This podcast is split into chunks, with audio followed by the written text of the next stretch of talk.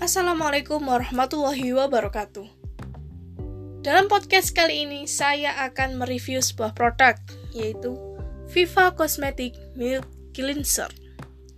Viva Cosmetic Milk Cleanser adalah susu pembersih untuk membersihkan wajah serta leher dari kotoran.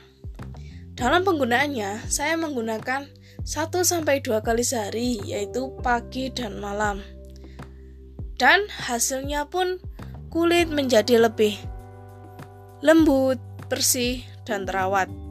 Dan produk ini pun cocok untuk membersihkan dan menyerap minyak serta sisa make up dengan maksimal.